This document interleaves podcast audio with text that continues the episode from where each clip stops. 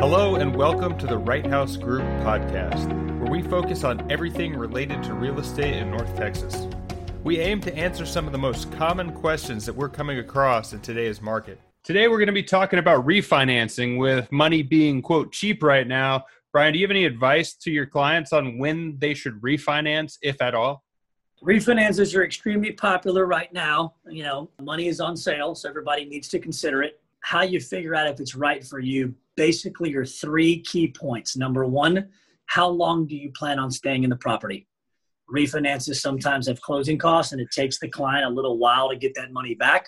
So you want to work through how long you're going to be in the property, and I help them work through a break-even point. That's number one. Number two would be, what is the net tangible benefit? What that means, it's a fancy word of, you know, how much does it work for you?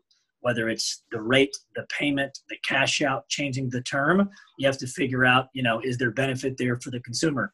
And then the third one is, what is the overall projection of the market in the future? And are rates going to stay here?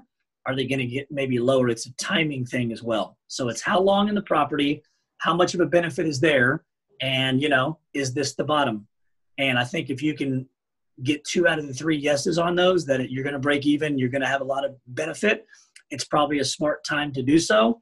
We all hope they stay low for a while, but we don't know the future. So I like to tell people, don't let opportunity turn into greed. You need to at least have a conversation. If I decide I want to refinance and take money out for a specific thing, how far in advance do I need to plan ahead? Like, how long does the process take until you have money in your account? Yeah, refinances traditionally, I mean, the, the transaction itself is very similar to a purchase. So traditional refinances are normally thirty days. In a COVID market with a lot of demand, most people need to mentally plan for sixty. On the closing, maybe forty-five. If it's an easy loan, and by easy loan, I mean simple wage earner, just a salary or hourly person, you know, somebody that doesn't own a lot of property, somebody that's not self-employed.